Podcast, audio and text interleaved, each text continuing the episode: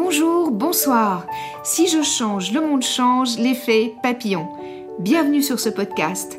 Je m'appelle Victoire Tessman et je vais vous proposer au fil des épisodes de faire évoluer le monde ensemble grâce à nos prises de conscience au quotidien. Je ne suis pas une experte, je choisis simplement de partager mes découvertes et ce que j'ai personnellement mis en place pour faire évoluer mon monde vers le meilleur.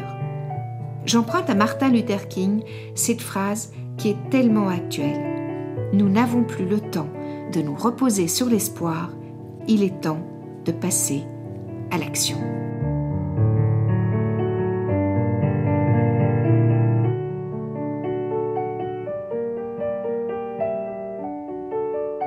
Bienvenue sur « Si je change, le monde change, l'effet papillon ». Aujourd'hui, je reçois Alexandra de Gris, qui est au Portugal. Je suis à Paris et je suis ravie de vous faire découvrir Alexandra. Bienvenue Alexandra.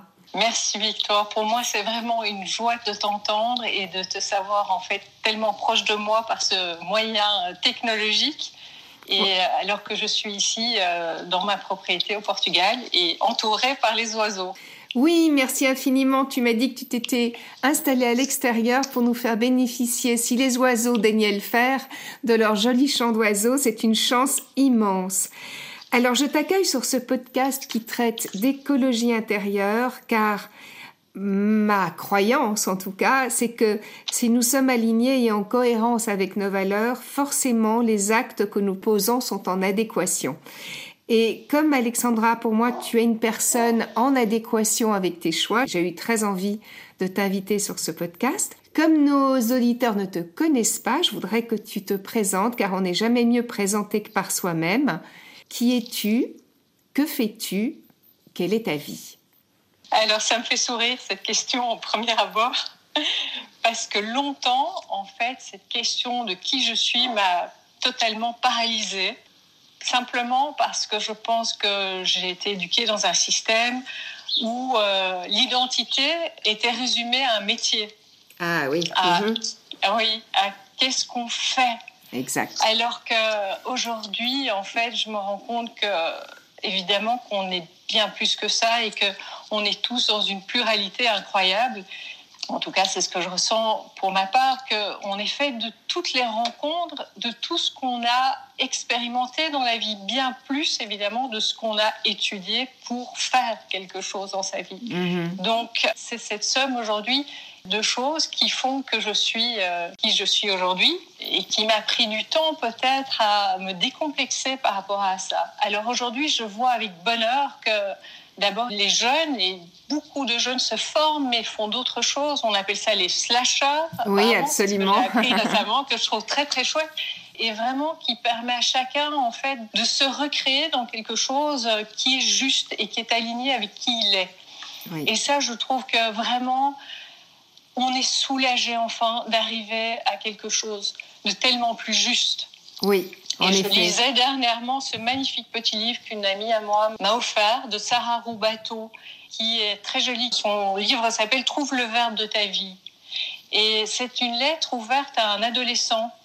Et en fait, la proposition qu'elle fait, c'est d'inviter les jeunes à trouver ce qui les motive profondément, le verbe de leur vie, au-delà de ce qu'ils vont faire ou du métier qu'ils vont choisir, de l'éducation qu'ils vont avoir, c'est vraiment de trouver quel est le moteur de leur vie, qu'est-ce qui les enchante. Oui. Et à partir de là, qu'est-ce qu'ils feront, peu importe ce qu'ils feront, ils auront toujours ce moteur en eux. Et ça, j'ai trouvé très, très joli.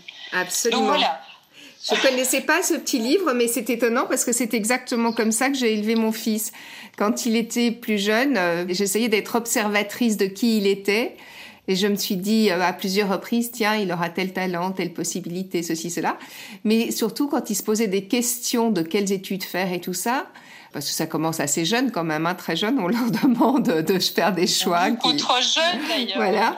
Et je lui disais toujours, ce qui importe, c'est ce qui te rend heureux. Et je lui disais, à partir du moment où tu feras un métier qui te rend heureux, tu ne feras pas un métier. Voilà. Exactement. C'est ça. Donc moi, j'ai mis du temps en fait à trouver ce qui me rendait vraiment heureuse et qui était juste pour moi et dans cet alignement. Donc je suis née à Bruxelles où j'ai vécu pendant plusieurs années. J'y ai grandi, j'y ai étudié et puis j'y ai rencontré mon mari.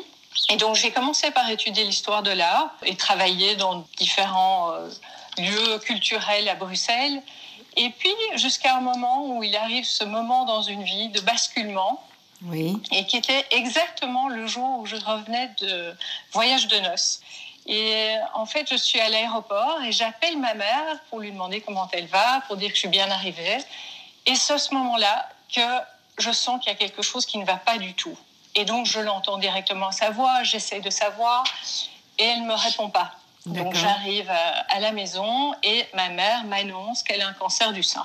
Alors ça, c'était évidemment douloureux comme information, et d'autant plus que je revenais, comme on peut imaginer, d'un voyage de noces rempli de joie, heureuse, en baignant dans ce moment de joie intense et d'amour. Oui. Et donc qui m'a tout de suite replacée, évidemment, dans une réalité auquel je ne m'attendais pas.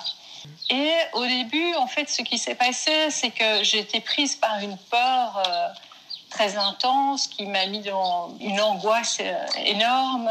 J'ai souffert de céphalées, de tensions. Donc, je me suis en fait adressée vers la médecine classique où j'ai été voir un scénologue, j'ai été voir des gens qui traitaient l'anxiété. Et donc, on a commencé à me donner toutes sortes de médicaments. J'ai dû aller faire des séances pour essayer de calmer le stress. Voilà. Et puis, les scénologues, en fait, à cette époque, ils n'avaient pas beaucoup de choses à nous apporter aux femmes qui avaient éventuellement ce gène du cancer du sein, puisque, en fait, à l'époque, on parlait beaucoup de cette possibilité de faire l'ablation des seins, ce qui était extrêmement violent. Oui, oui, oui. Et puis, de faire le test génétique qui, au fond, n'apportait pas beaucoup de réponses et ne me permettrait pas de diminuer ce stress et cette inquiétude, puisque soit il était positif, soit il était négatif, mais au fond, pour les deux, j'aurais dû continuer à faire des mammographies régulièrement, des dépistages, des choses comme ça. Donc, ça ne répondait pas du tout, en fait, à mes besoins et mes attentes. Et puis, un jour, la chance, c'est que j'ai une amie qui me propose d'assister à un cours de cuisine parce qu'elle ne pouvait pas s'y rendre. D'accord. Et là, un monde s'est ouvert à moi parce que j'ai découvert qu'en fait, on pouvait vraiment s'alimenter de façon gourmande en étant très sain et en ayant un effet direct sur son corps. Et en fait, qu'est-ce que ça m'a permis vraiment à ce moment-là ? C'était de sortir de cette profonde impuissance dans laquelle j'étais et où personne ne pouvait m'aider parce que soit ils ne savaient pas, soit ils n'avaient pas les moyens, soit je n'avais pas frappé encore à la bonne porte. Mais c'était le moment où tout a changé. D'accord. Oui, tout à coup, tu as eu l'impression d'avoir des outils pour te faire du bien, en fait. Exactement. Mais c'était très transformateur, évidemment, oui. Parce qu'à partir du moment où j'ai commencé à changer mon alimentation, ma physiologie a complètement changé. Et puis, j'ai eu, évidemment, un alignement déjà qui était certainement plus juste, puisque je me nourrissais de ce qui était nécessaire pour moi et ce qui me convenait. Donc, physiologiquement, très rapidement, on le voit avec l'alimentation, en fait, les changements sont incroyables et très puissants. En fait, aussi, ce qui s'est passé, c'est que cette peur, avec recul, j'observe ce qui s'est passé, c'est que je l'ai translatée dans un espèce de contrôle à travers l'alimentation qui n'a pas été inintéressant. Parce que même si j'étais peut-être avec ce côté très contrôleur de dire tu dois manger ça, attention, ou tu peux pas manger ça, tu peux pas manger ceci, et dans un cadre assez serré, en fait ça m'a permis aussi de libérer un autre espace. Curieusement, c'est une hypothèse que j'ai aujourd'hui, oui. Mais de me dire que ces peurs étaient mises à cet endroit et ça m'a permis en fait... Oui, de me sentir plus en confiance pour aller aussi vers d'autres thérapies. Et puis, à partir du moment où on ouvre ses portes, mais en fait, il y a une infinie de possibilités qui s'ouvrent à vous et de rencontres aussi. Mmh. Oui, c'est vrai que et quand donc, on avance sur ce chemin, on découvre à quel point il est vaste et à quel point il y a des ramifications magnifiques. Ouais. Oui, ça a été après un parcours chaque fois plus enchanteur parce que je suis tombée chaque fois sur des personnes tellement bienveillantes dans cette quête et cette recherche qui s'ouvre, qui s'est ouverte à moi. Alors, à la fois, je dis que ça s'est ouvert à ce moment-là, mais je l'avais toujours en moi, en fait. Hein. Ce désir d'introspection et d'essayer d'aller tout le temps vers quelque chose de plus juste et de plus cohérent, je pense que je l'avais depuis que j'étais toute petite, en fait. Oui, tu avais déjà le germe, mais il a fallu un événement pour pouvoir faire éclore tout ça, en fait. Voilà. Oui. Alors, pour moi, c'était l'alimentation. Je pense qu'il y a plein d'autres possibilités, mais encore une fois, je trouve que l'alimentation, c'est tellement puissant et surtout tellement rapide. On voit qu'en fait, en changeant d'alimentation, en l'espace de quelques heures, et même d'un jour à l'autre, on peut déjà complètement changer son état d'être. Oui. C'est très puissant. Et ça, en fait, tu l'observes aussi parce qu'aujourd'hui, tu proposes des retraites, des stages chez toi au Portugal à des personnes et tu l'observes couramment chez les gens que tu reçois, je suppose. Ah ben ça, c'est extraordinaire, en fait, ce qui se passe, parce qu'on voit les gens arriver le premier jour. Et en fait, souvent, on s'est dit, on devrait prendre des photos. Et alors, souvent, ce qu'on observe, c'est que les visages sont fermés, qu'il y a un manque de lumière dans le visage, qu'il y a un manque de souplesse dans le corps, que voilà, tout le monde vient avec ses soucis, son bagage. Et puis, à la fin de la semaine, qu'est-ce qu'on observe ? En fait, pendant la semaine, on a une journée de jeûne. Et à ce moment-là, bon, il y a toujours un peu un effet de fatigue qui s'opère, d'épuisement. Puis il y a les symptômes qui viennent de détox, qui sont parfois les mal à la tête, enfin, les symptômes courants. Et après 48 heures de ce jeûne, en fait, on voit que l'énergie remonte en flèche. Et les gens repartent avec une lumière dans le visage et dans les yeux qui est incroyable. Oui. Ouais, et donc ça, c'est très très chouette à observer. Oui, ouais, pour avoir jeûné plusieurs fois, je sais ce que ça produit, c'est assez extraordinaire. Mais donc, comment en est-on arrivé, Alexandra, de cette prise de conscience que tu fais que la nourriture est un outil formidable pour aller mieux, pour aller bien, pour faire du bien à son corps, à accueillir des gens lors de retraite? Qu'est-ce qui s'est passé entre ces deux moments pour arriver là? Oui, alors plusieurs choses. Bon, j'ai continué évidemment après cette expérience de cette alimentation gourmande à étudier. Je me suis reformée, donc j'ai vraiment changé complètement d'orientation. Et à un moment donné où j'avais des petits-enfants et que j'ai trouvé qu'en fait c'était sûrement un beau cadeau à leur offrir, c'était de les nourrir autrement. Et donc après m'être formée, ça a plus ou moins coïncidé à mon départ au Portugal. Donc quand j'ai terminé et je suis arrivée ici et très vite en fait j'ai voulu travailler. Et donc j'ai eu une opportunité assez incroyable de commencer à travailler dans les hôpitaux ici au Portugal, près de Lisbonne. Et j'ai eu cette expérience de travailler dans des hôpitaux privés. Et donc ça, c'était assez intéressant pour moi parce qu'en fait, je me suis aussi confrontée avec les connaissances qui étaient celles du moment par rapport à l'alimentation avec les médecins portugais qui regardaient ça d'un œil très sceptique.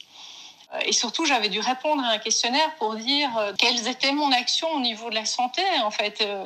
Qu'est-ce que ça concernait ? Est-ce que c'était les allergies ? Est-ce que c'était les problèmes cardiaques ? Et moi, j'avais coché quasiment tout. Ben oui. Ben oui, j'avais tout coché. Et donc, la chef de clinique qui était là dans l'hôpital, qui était assez rigoureuse et sévère, et qui m'observait vraiment d'un œil critique, elle était tout à fait étonnée et elle ne comprenait pas du tout en fait que je puisse avoir cette arrogance de dire que j'allais pouvoir avoir une action sur tous ces organes. Oui, parce qu'en fait, c'est vrai que je suppose que la médecine dans ces hôpitaux est une médecine qui ne traite pas l'ensemble, mais qui traite organe par organe. Donc, comment peut-on imaginer traiter l'ensemble, non ? S'il y a quelque chose de cet ordre-là, non ? Mais oui, bien sûr. Et bon, je me suis confrontée évidemment avec certaines difficultés parce que quand j'avais des patients qui venaient de chez leur cardiologue et que je conseillais des bonnes sources de gras, j'avais un retour de la part de ces cardiologues qui étaient très fâchés parce qu'ils ne savaient pas du tout que les oméga-3, qu'un bon équilibre oméga-3 et oméga-6 pourraient avoir des effets très protecteurs sur le système cardiovasculaire. Très vite, en fait, qu'est-ce qui s'est passé ? C'est que je me suis dit que c'était sans doute pas le meilleur endroit pour moi pour travailler, parce que je sentais bien qu'en fait, j'avais pas un accueil positif de la part de tous ces médecins, qu'ils étaient sans doute pas encore prêts à entendre qu'on pourrait avoir une action avec des méthodes très simples. Oui, oui. Et entre-temps, ils ont créé un ordre des nutritionnistes au Portugal, qui était un ordre... comme souvent les ordres, très restreints, qui n'offrent pas un cadre très large. Et donc, ils n'ont pas permis aussi, avec la formation que j'avais, de continuer à travailler. Je sentais que je n'étais pas au bon endroit et que ce n'était pas tout à fait juste pour moi. Mmh. Et donc, très souvent, j'avais dit, mais il faudrait que je quitte, que je fasse autre chose, jusqu'au moment où, en fait, cet ordre des nutritionnistes m'envoie un avis en me disant, vous ne pouvez plus exercer dans cet hôpital. Et je trouve que c'est très intéressant parce qu'en fait, dans la vie, c'est toujours comme ça. Si vous attendez trop longtemps, quand il y a une intuition, quand il y a quelque chose que vous sentez profondément, eh bien, on vient toujours vous le rappeler. Oui, c'est vrai, tu as tout à fait raison. Quand on n'arrive pas à prendre une décision, pour quelque raison que ce soit, la vie nous aide à la prendre, on va dire. Ah oui, oui, oui. J'ai tellement observé si souvent. Et en fait... Je le sais, l'intuition, il faut l'écouter, mais bon, après, on a toutes sortes de raisons pour pas l'écouter et on se convainc que non. Et puis, bon, j'avais cette opportunité à l'époque de travailler quand même dans une structure portugaise, ce qui était très chouette pour mes premiers pas. Et donc, voilà, ce qui m'a amenée après à avoir une consultation privée que j'ai faite chez moi. Et puis, en 2015, j'ai commencé à organiser des cures avec 4 copines, donc une espagnole, une française et une belge. Et donc, on était 4 à accueillir en fait des groupes de curistes au moment des changements de saison. Donc, vraiment dans une approche de détox et de préparation à la saison suivante, donc principalement à l'automne et au printemps. D'accord. La situation sanitaire actuelle nous a évidemment arrêtés dans notre élan, mais pour un temps, c'était vraiment une expérience extra parce que je pense à 4, on a vraiment créé un espèce de cocon pour accueillir les gens, pour qu'ils se sentent bien et de vraiment prendre le temps d'être avec chacune et de les accueillir pendant tout ce moment, cette semaine, pour les écouter, pour être attentive à ce qui se passait chez chacune dans cette semaine. Un bel espace offert au monde, en fait, hein, à ceux qui avaient envie de venir chez vous. Oui, parce qu'on est dans un lieu aussi qui est assez incroyable et qui est juste à côté d'une réserve naturelle où on s'accueille des oiseaux migrateurs. Donc, c'est un très, très bel espace. Il y a des eucalyptus, il y a des chênes-lièges qui sont centenaires. Il y a, mon Dieu, comme ça doit être beau. Oui, ça sent très bon parce que ça sent l'eucalyptus. Ah oui, oui. En fait, on a travaillé sur différents plans. On a travaillé sur la physiologie avec l'alimentation et le mouvement, mais aussi sur la partie énergétique avec l'émotionnel et les soins de différents thérapeutes. Donc, c'était très complet, en fait, comme approche. La dernière retraite qu'on a faite, c'était en novembre 2019. On l'avait fait sur le féminin sacré. Donc, c'était une très, très jolie retraite au mois de novembre. Il faisait beaucoup plus frais, mais pas comme dans les pays du nord de l'Europe, mais il faisait déjà frais. Justement, créer des cercles de femmes autour de feux de bois, de paroles. Enfin, c'était vraiment très joli. Et puis, à partir du mois de mars 2020, on était confinés et c'était le moment où les autres retraites auraient dû se mettre en place. J'ai envie aussi de mettre en place des cours de permaculture, différents thèmes et différents acteurs qui puissent venir donner des workshops ou travailler sur un thème pendant une semaine. Ah, c'est super. Le thème de ce podcast, c'est « Si je change, le monde change ». Et je vois bien dans tout ce que tu nous partages là à quel point il y a eu une évolution, un cheminement. Et donc forcément, je suppose, des changements dans ta vie, mais surtout, quelles conséquences ça a eu, cette évolution intérieure, sur ceux qui t'entourent, sur ce que tu vis et sur ta façon d'aborder le monde ? Mais en fait, ce podcast que tu animes, Si je change, le monde change, pour moi, il me parle énormément. Cette idée qu'on est le moteur d'un changement auprès des autres et qu'en changeant soi-même, ça aura un impact sur les autres. Donc, mon travail d'introspection et d'alignement que j'ai fait, il était fait en premier et par une grande motivation par rapport à mes enfants. Donc, j'ai 3 garçons et je me suis toujours dit que si moi, j'évoluais pas, qu'est-ce que j'allais leur transmettre ? Et il y avait évidemment des choses chez moi que j'avais pas du tout envie de répercuter chez eux et de leur transmettre. Alors, bon, toute cette période, en fait, où on a des jeunes enfants, c'était aussi cette période où j'ai beaucoup travaillé sur moi, j'ai beaucoup évolué. Donc, peut-être que c'était un moment en parallèle avec leur éducation et que, quand même, j'ai transmis des choses sans le vouloir. Et surtout, je me suis dit... En fait, j'évolue lentement. C'est long cette évolution. Mais voilà, chacun son temps. Et aujourd'hui, avec recul, je me dis que j'ai fait un sacré chemin quand même, oui. Et qui, je l'espère, a des répercussions, et sans aucun doute, en fait, sur mes enfants, en tout cas, et puis sur les personnes autour de moi. Oui, je pense que dans ma famille, tout autour de moi... C'est sûr qu'au plus on est aligné, au plus ça permet aux autres de s'aligner. Bon, je l'ai vu aussi par rapport à ma maman qui a 85 ans, avec qui j'ai passé beaucoup de temps ces derniers temps. J'ai vu que le fait que moi j'étais alignée et que je pouvais aborder des sujets avec elle que je n'aurais pas abordé dans les années passées, ça l'a complètement libérée. Ça lui a permis aussi de libérer sa parole à elle et d'entrer dans une nouvelle dynamique avec elle. Donc oui, je crois que nous avons tous quand même ce devoir de travailler sur nous pour offrir plus de joie aux autres. Et quand on travaille sur soi, par exemple, et que ton mari, comment il a vécu ce chemin que tu as fait ? Est-ce que Alexandre, ça a été compliqué pour lui, qu'Alexandra évolue, change, ou bien est-ce que c'était quelqu'un d'incroyablement soutenant qui... Oui, je lui dois beaucoup. En fait, il était énormément soutenant. Il m'a toujours encouragée dans tout ce que j'ai fait. Il a toujours aussi pris le relais auprès des enfants quand je voulais aller me former, quand je suis partie faire des cures. Oui, j'avais besoin de temps pour apprendre... ou même pour être seule dans ce travail d'introspection, j'ai eu beaucoup besoin de solitude à certains moments. Mmh. Et il a toujours été là, toujours, il m'a encouragée, toujours, il a trouvé, je pense, ça positif, et aussi senti ce changement, il l'a vu, et il l'a accompagné en fait. D'accord. Il l'a vraiment accompagné, donc oui, c'était très important pour moi d'avoir ce cadre très sécurisant. Oui, c'est formidable. Et du coup, tu as l'impression que ça a eu un petit impact sur lui aussi, sur sa façon d'être au monde ou sur sa façon d'être aux autres ou d'exercer lui-même ses activités dans ce que tu as observé ? Oui, j'en suis sûre parce que, bon, déjà au niveau alimentaire, c'était aussi un changement pour lui et il l'a suivi. Fait avec beaucoup de plaisir, en fait. Wow. Oui.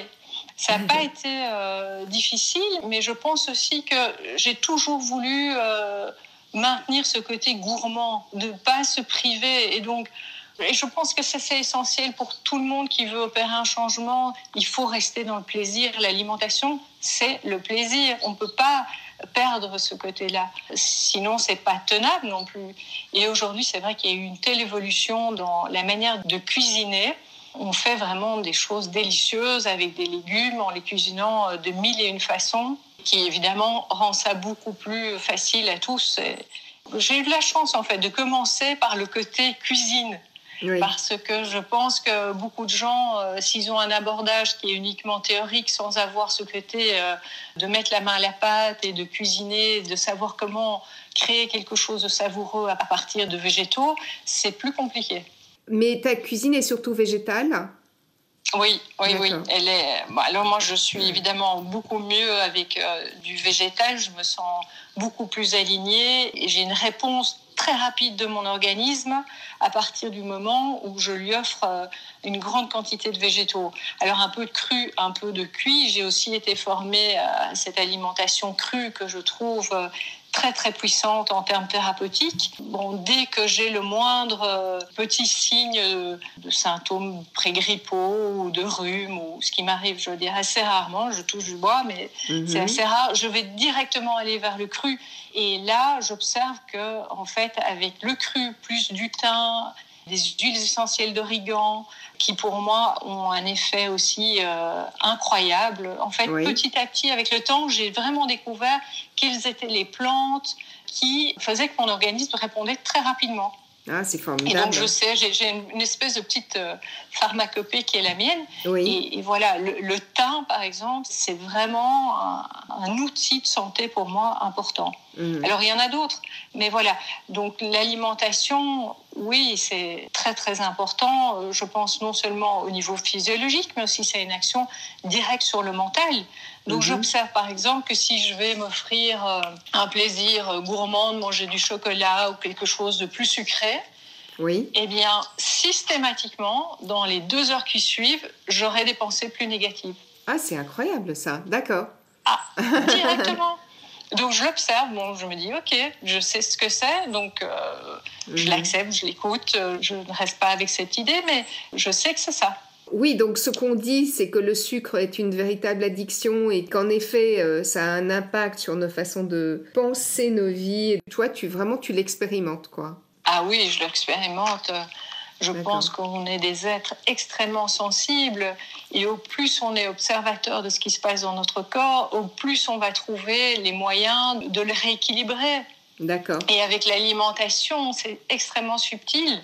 Et je le répète, c'est très rapide, en fait, l'organisme réagit tout de suite. Donc, par exemple, si on choisit un déjeuner qui est fait de crudités, puis qu'on va aller vers un plat fait de légumes cuits à la vapeur avec une quinoa ou des lentilles ou des pois chiches. Mais l'après-midi, on va avoir l'énergie nécessaire pour accomplir tout ce qu'on a envie de faire. C'est tout de suite, c'est oui. tout de suite. C'est ça. Et dis-moi, Alexandra, que penses-tu alors de ce qu'on dit autour des carences potentielles liées au régime vegan ou végétarien ou végétalien ? Que penses-tu de tout cela ? Bon, en fait, la carence principale qui pourrait exister, c'est surtout la vitamine B12. Bon, alors dans les algues, on en trouve. On peut supplémenter, pourquoi pas. Je pense qu'on peut revenir aussi à quelque chose peut-être de plus juste en mangeant de temps en temps peut-être une protéine animale qui peut être un œuf ou moi de temps en temps je mange des fromages de brebis crus qui sont quand même des sources de protéines de façon très modérée parce que aujourd'hui de toute façon écologiquement je pense qu'il est raisonnable de se dire qu'on doit vraiment considérablement limiter son apport en protéines animales. Toutes les grandes études qui ont été faites, les grandes études de corps qui ont été faites sur l'alimentation et la santé, et je pense à la première, la plus importante qui a été faite par l'université de Cornell il y a plus de 20 ans par le docteur Campbell, en fait, il est allé faire une étude en Chine. Oui. Et il a étudié l'alimentation des Chinois sur toute la Chine. Et à l'époque, en fait, le gouvernement chinois avait financé ça avec l'université américaine qui était en charge de cette étude. Et qu'est-ce que Campbell avait découvert ? C'est qu'en fait, les Chinois qui vivaient dans les campagnes et en dehors des grandes villes, qui mangeaient presque que végétariens, parce qu'ils n'avaient pas du tout accès aux protéines. Ils étaient en excellente santé. Les maladies qu'ils avaient, elles étaient souvent parasitaires, mais en fait, il n'y avait pas de cancer ni de maladies dégénératives. Et ces maladies dégénératives étaient dans les villes où là, l'accès aux protéines. Et c'est comme ça qu'en fait, il était amené d'ailleurs à faire une autre étude aux Philippines, oui. où il y avait des incidences de cancer du foie chez des enfants. Et il y avait de plus en plus de cancers du foie. Donc, il y a une équipe américaine, dont ce docteur Campbell, qui était chargé d'aller observer ce qui se passait. Et ils se sont rendus compte qu'en fait, ces cancers du foie étaient dus à la consommation d'une pâte de cacahuètes que les enfants mangeaient. Mais tous les enfants qui mangeaient cette pâte de cacahuètes n'avaient pas le cancer du foie. Ceux qui développaient des cancers du foie étaient ceux qui étaient de la classe qui avait le plus d'argent. Et c'était ceux-là même qui mangeaient plus de protéines animales. Et donc, ce docteur Campbell, il a eu beaucoup de soucis, notamment avec les CIA, parce qu'il a commencé à dénoncer la consommation de la viande et des protéines animales. Mais ça reste une étude très importante. Ah oui, c'est vraiment passionnant. Oui. D'autant que nous savons aujourd'hui à quel point l'élevage intensif a un impact, notamment sur le changement climatique. Je voulais aborder ce sujet-là avec toi. On parle beaucoup de changement climatique aujourd'hui et des conséquences que risque d'avoir à de nombreux niveaux ce changement climatique sur nos façons de vivre, sur des flux migratoires, sur plein de choses. Quel est ton regard sur ce sujet ? Au départ, on est tous un peu pris de court par ce changement et qu'on ne sait pas très bien par où commencer. Jusqu'au moment où je me suis peut-être un peu désinhibée de ce côté de la perfection et de me dire qu'au fond, on pouvait commencer par des choses assez simples. Oui. Et aussi de reconnaître que, en fait, sans le savoir, j'avais déjà fait beaucoup de choses parce que par ce changement alimentaire, en fait, j'avais déjà choisi de me tourner vers une alimentation qui est biologique à 100%, et ça quand même déjà depuis 20 ans. Puis petit à petit aussi d'être cohérente par rapport à l'utilisation de produits qui impactent mon corps, mais aussi la maison, donc tous les produits d'entretien, la cosmétique. Tout ça est venu petit à petit, et finalement je me rends compte aujourd'hui que sans le savoir, en fait, il y a beaucoup de choses qui ont changé dans ma vie et dans la vie de la famille, puisqu'il y a des tas de produits qui ne sont plus jamais rentrés chez nous. Donc oui, je pense qu'on a vraiment une action chacun en choisissant de ne plus acheter certains produits et surtout de ne plus entrer dans certains magasins. Il y a des magasins où vraiment j'ai plus aucune envie d'aller dans les grandes surfaces. Je vois pas très bien ce que j'y fais, et si j'y vais pour une raison qui est un peu obligatoire parce qu'il n'y a rien d'autre autour de moi, je suis très perdue dans ces magasins parce que honnêtement, je sais pas quoi acheter. C'est ça. Comment tu as organisé ta vie autour de tout ça pour... j'ai beaucoup de chance parce que j'ai ce lieu magnifique qui est pas très loin de Lisbonne et qui était une ancienne exploitation agricole. D'accord. Que l'arrière-grand-père de mon mari avait acheté, donc cette propriété. Et donc, on a vraiment un espace pour développer l'agriculture, ce qu'on a commencé à faire. Mmh. Alors, il y a toujours eu un potager ici à la ferme. Mais moi, évidemment, avec mes connaissances, j'étais à la ferme du Bec-et-Loin. J'ai énormément bouquiné sur la permaculture et qui m'attire parce que je la trouve tellement juste et avec ce bonheur de recréer une biodiversité que je trouve extraordinaire, en fait. Mm-hmm. On sent que c'est bon, que c'est joyeux. Voilà, donc j'ai vraiment eu envie de développer ça. Donc ces dernières années, j'ai commencé à créer ce potager en le transformant avec un regard des gens qui travaillent ici un peu critique et oui, qui regardaient ça de façon très bizarre. Donc j'avais commencé à pailler mon potager et là, un jour, j'ai retrouvé plus aucune paille. En fait, le monsieur qui s'occupait du potager traditionnellement ne comprenait pas l'intérêt de pailler, donc il avait tout retiré. D'accord. Et donc j'étais un peu confrontée à des méthodes plus classiques, mais aussi avec une connaissance aussi assez incroyable de la nature, parce que ils sont ici depuis 30 ans et ils connaissent merveilleusement bien les animaux, les écosystèmes. Il y a des ruches qui sont incroyables avec un miel délicieux. Donc on a beaucoup de chance aussi de les avoir ici. Et en même temps, petit à petit, j'ai introduit cette agriculture en permaculture.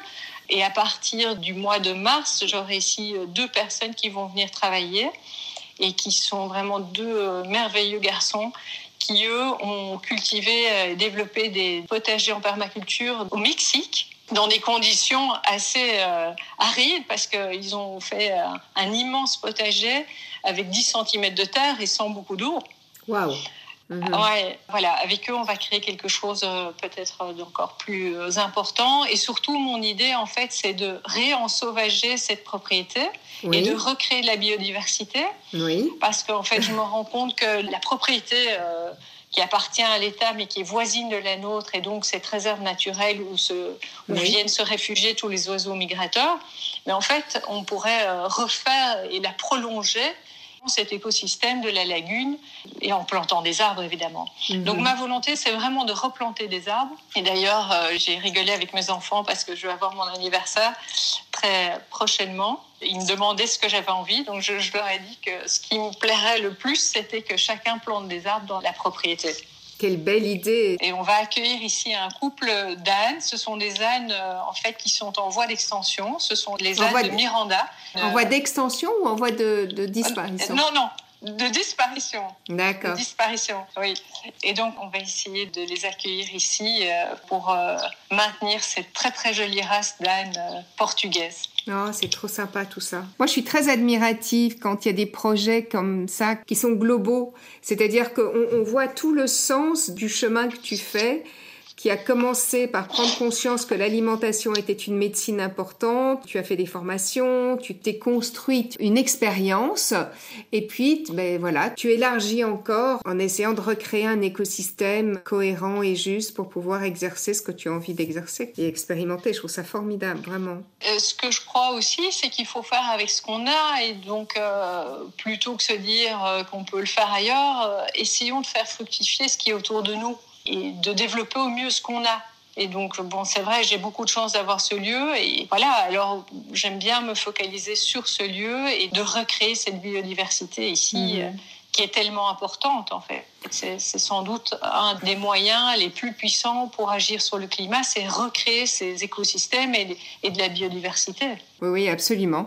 D'ailleurs, toutes les études le démontrent. Toutes les études démontrent que plus on réensauvage, c'est-à-dire vraiment revitaliser même des espaces désertiques.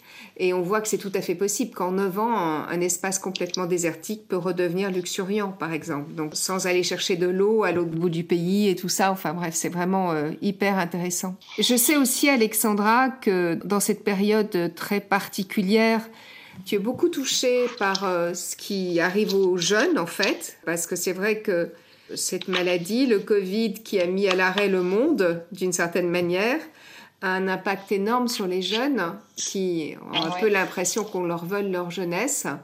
Moi, j'avoue que je les comprends et que tu t'intéresses beaucoup à ça. Tu as envie de nous en parler un petit peu ? Bien sûr. Oui, c'était vraiment un sujet qui m'a énormément touchée, de voir que ces jeunes, en fait, sont dans une situation de stress et de solitude et qui mène à une impuissance qui, je trouve, qui paie un tribut très, très cher par rapport à ce qui se passe aujourd'hui. Et j'avais envie vraiment d'avoir une action et de les aider. Et surtout que je trouve qu'aujourd'hui, il y a des moyens tellement disponibles, faciles, à la portée de tous, qui peuvent considérablement, en fait, modifier la situation dans laquelle beaucoup de jeunes se trouvent. Ils ont ce stress permanent qui vient évidemment d'une situation qui est difficile à gérer pour beaucoup, mais le fait qu'ils soient face à cette impuissance fait qu'en fait, ils rentrent dans un cercle vicieux. J'ai mis en place en fait 2 espèces de scénarios que je suis en train de mettre sur papier avec peut-être un peu un graphisme qui leur permette de comprendre rapidement pour pouvoir changer et rentrer dans un cercle plutôt vertueux. À partir de ce stress, qu'est-ce qui se passe ? C'est qu'on sort de sa verticalité, puisque la posture et la structure va se rétracter. Dès lors qu'on a une posture rétractée, eh bien, la respiration et l'ensemble de la digestion va être affectée par ce manque d'espace dans l'ensemble du corps. Donc, à partir du moment où cette digestion et la respiration est impactée, ça a un impact direct sur la physiologie, qui lui-même aura un impact sur les hormones, le système hormonal, le système immunitaire. Et on rentre dans ce cercle vicieux que forcément ça crée encore plus d'enfermement, encore plus d'isolement. Et très souvent, par manque de moyens financiers ou par facilité, souvent ils vont aller vers des aliments qui sont pas du tout les aliments qui leur permettraient de recréer un cercle vertueux. Donc en allant vers des aliments qui sont très transformés, des aliments qui sont peut-être avec trop de quantité de sucre, qui de nouveau vont avoir un impact direct sur le système intestinal et donc renforcer ce cercle vicieux et qui peut arriver jusqu'à la dépression. Et on voit aujourd'hui que la quantité de dépression chez les jeunes est très élevée. Alors, même certaines dépressions qui vont même plus loin, et ça m'est absolument insoutenable. Insoutenable de voir qu'il y ait des jeunes qui, aujourd'hui, passent à l'acte du suicide. Je trouve que ça, c'est au-delà de mes forces d'accepter. Et j'ai eu comme ça une espèce d'énergie, mais énorme, à vouloir mettre en place des outils simples pour enrayer ces cercles vicieux et essayer de ne pas rentrer vraiment jusqu'à cette dépression.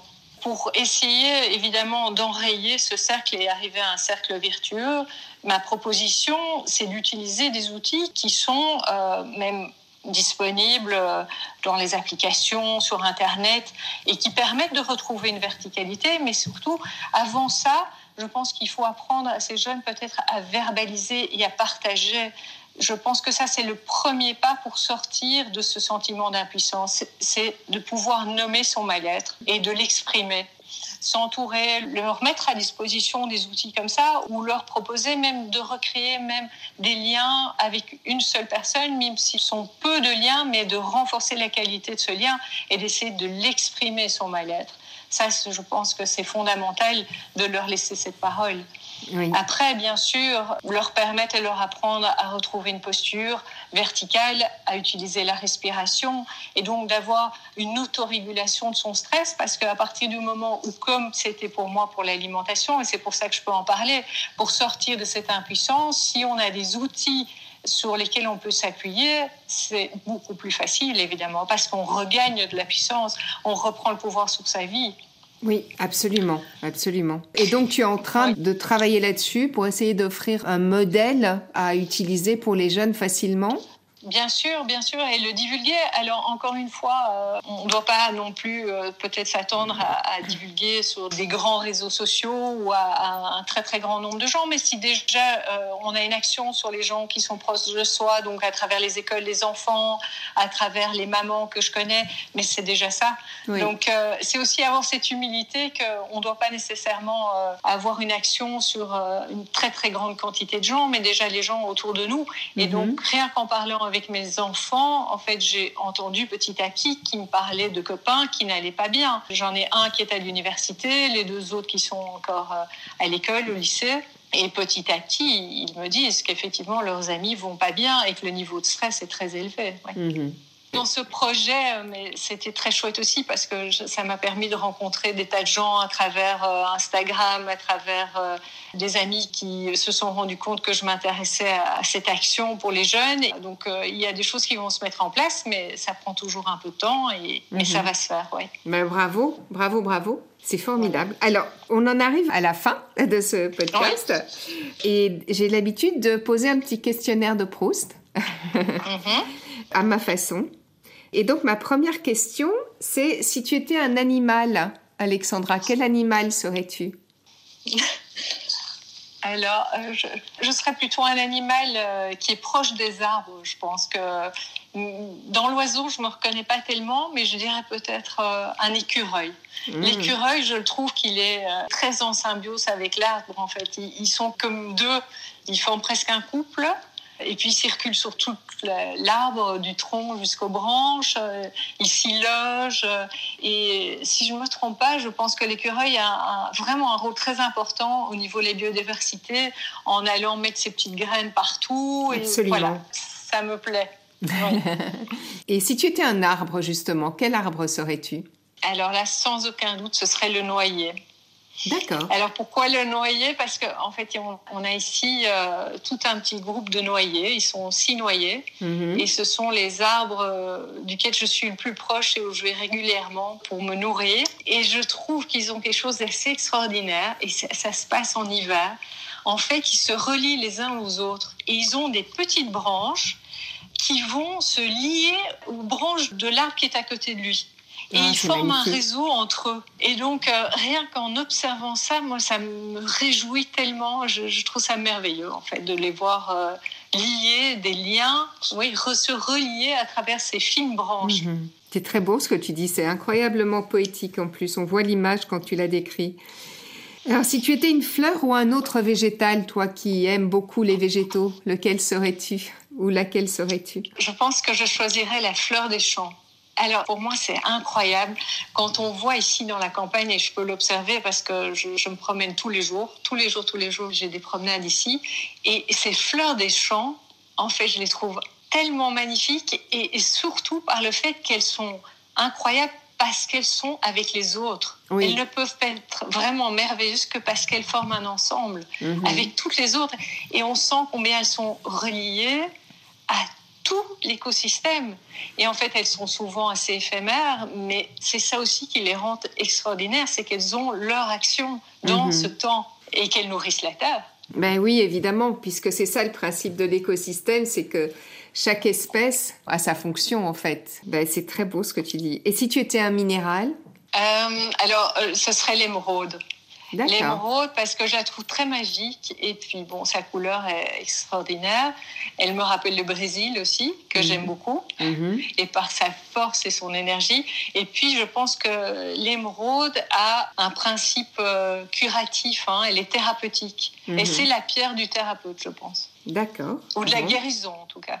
Et ma dernière question de ce petit questionnaire de Proust, c'est si après une vie bien remplie, tu décidais de te réincarner sur notre belle planète, comment serait le monde que tu découvrirais? Qui serais-tu et que ferais-tu? Alors pour moi, ce serait un monde où tout le monde serait des grands initiés, en fait, où tout le monde aurait dépassé le stade de l'ego. Ce seront des êtres éveillés qui seraient là, donc remplis d'amour. Ça, c'est pour moi une évidence que le monde va vers ça. Mais combien de temps ça prendra? Ça, c'est la question. Et bien sûr que je projette ce monde de tout mon cœur et tous les jours, j'y pense et tous les jours, je me dis que c'est possible. Voilà, ça, c'est vraiment le monde que j'espère qui émergera après être passé par tout ce dont on doit expérimenter. Oui, après tout ce chaos. Après tout ce chaos. Oui. J'ai cette conviction que vraiment... quelque chose de meilleur va venir. Et d'ailleurs, on le sent, hein, je trouve, quelle chance, rien que par les podcasts que tu étais invité, on sent vraiment que quelque chose se passe et qu'il y a tellement de gens qui œuvrent pour un meilleur monde. Oui, j'avoue que ce livre que j'ai écrit et qui a donné naissance à ce podcast m'a nourri de beaucoup d'enthousiasme parce que j'ai découvert que partout dans le monde, il y avait des mouvements tellement magnifiques qui allaient dans le sens de la construction et du respect des écosystèmes et des êtres vivants, que je me dis qu'en effet, tous les espoirs sont permis. Absolument. Voilà. Eh bien, merci beaucoup, Alexandra. Est-ce que tu as quelque chose à ajouter pour clôturer?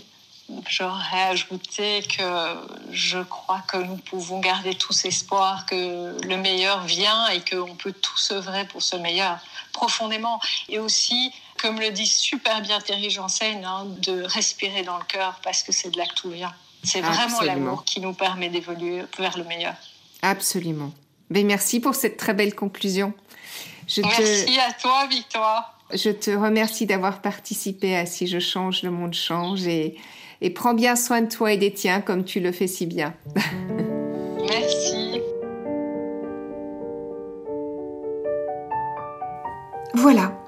J'ose rêver qu'au fil des semaines, nous créerons ensemble un grand mouvement citoyen et humaniste qui prendra sa source dans nos envies du meilleur. Je compte sur vous pour m'envoyer des infos que je partagerai sur ce qui se fait près de chez vous, sur ce que vous avez mis en acte vous-même, sur ce que vous avez découvert et qui vous démontre que tout est possible. Si vous lisez mon livre « Si je change, le monde change, l'effet papillon », illustré par Laurie Neuis Parboteau, vous découvrirez que ce mouvement de conscience mondiale est présent partout et qu'il ne tient qu'à nous de l'inclure dans notre quotidien. Le changement ne viendra pas de nos dirigeants ou de nos politiques, en tout cas pas pour l'instant. Le changement et le respect de la vie ne peut venir que de nous, de toi, de moi, de nous. Merci d'avoir écouté cet épisode. J'attends vos commentaires et vos propositions avec impatience. Vous pouvez me joindre en commentaire sur ce podcast, mais vous pouvez aussi le faire sur Instagram ou sur Facebook à Victoire Tessman. Si vous avez aimé ce podcast, je vous invite à cliquer sur 5 étoiles sur votre plateforme de podcast favorite. À très bientôt sur Si je change, le monde change, l'effet papillon.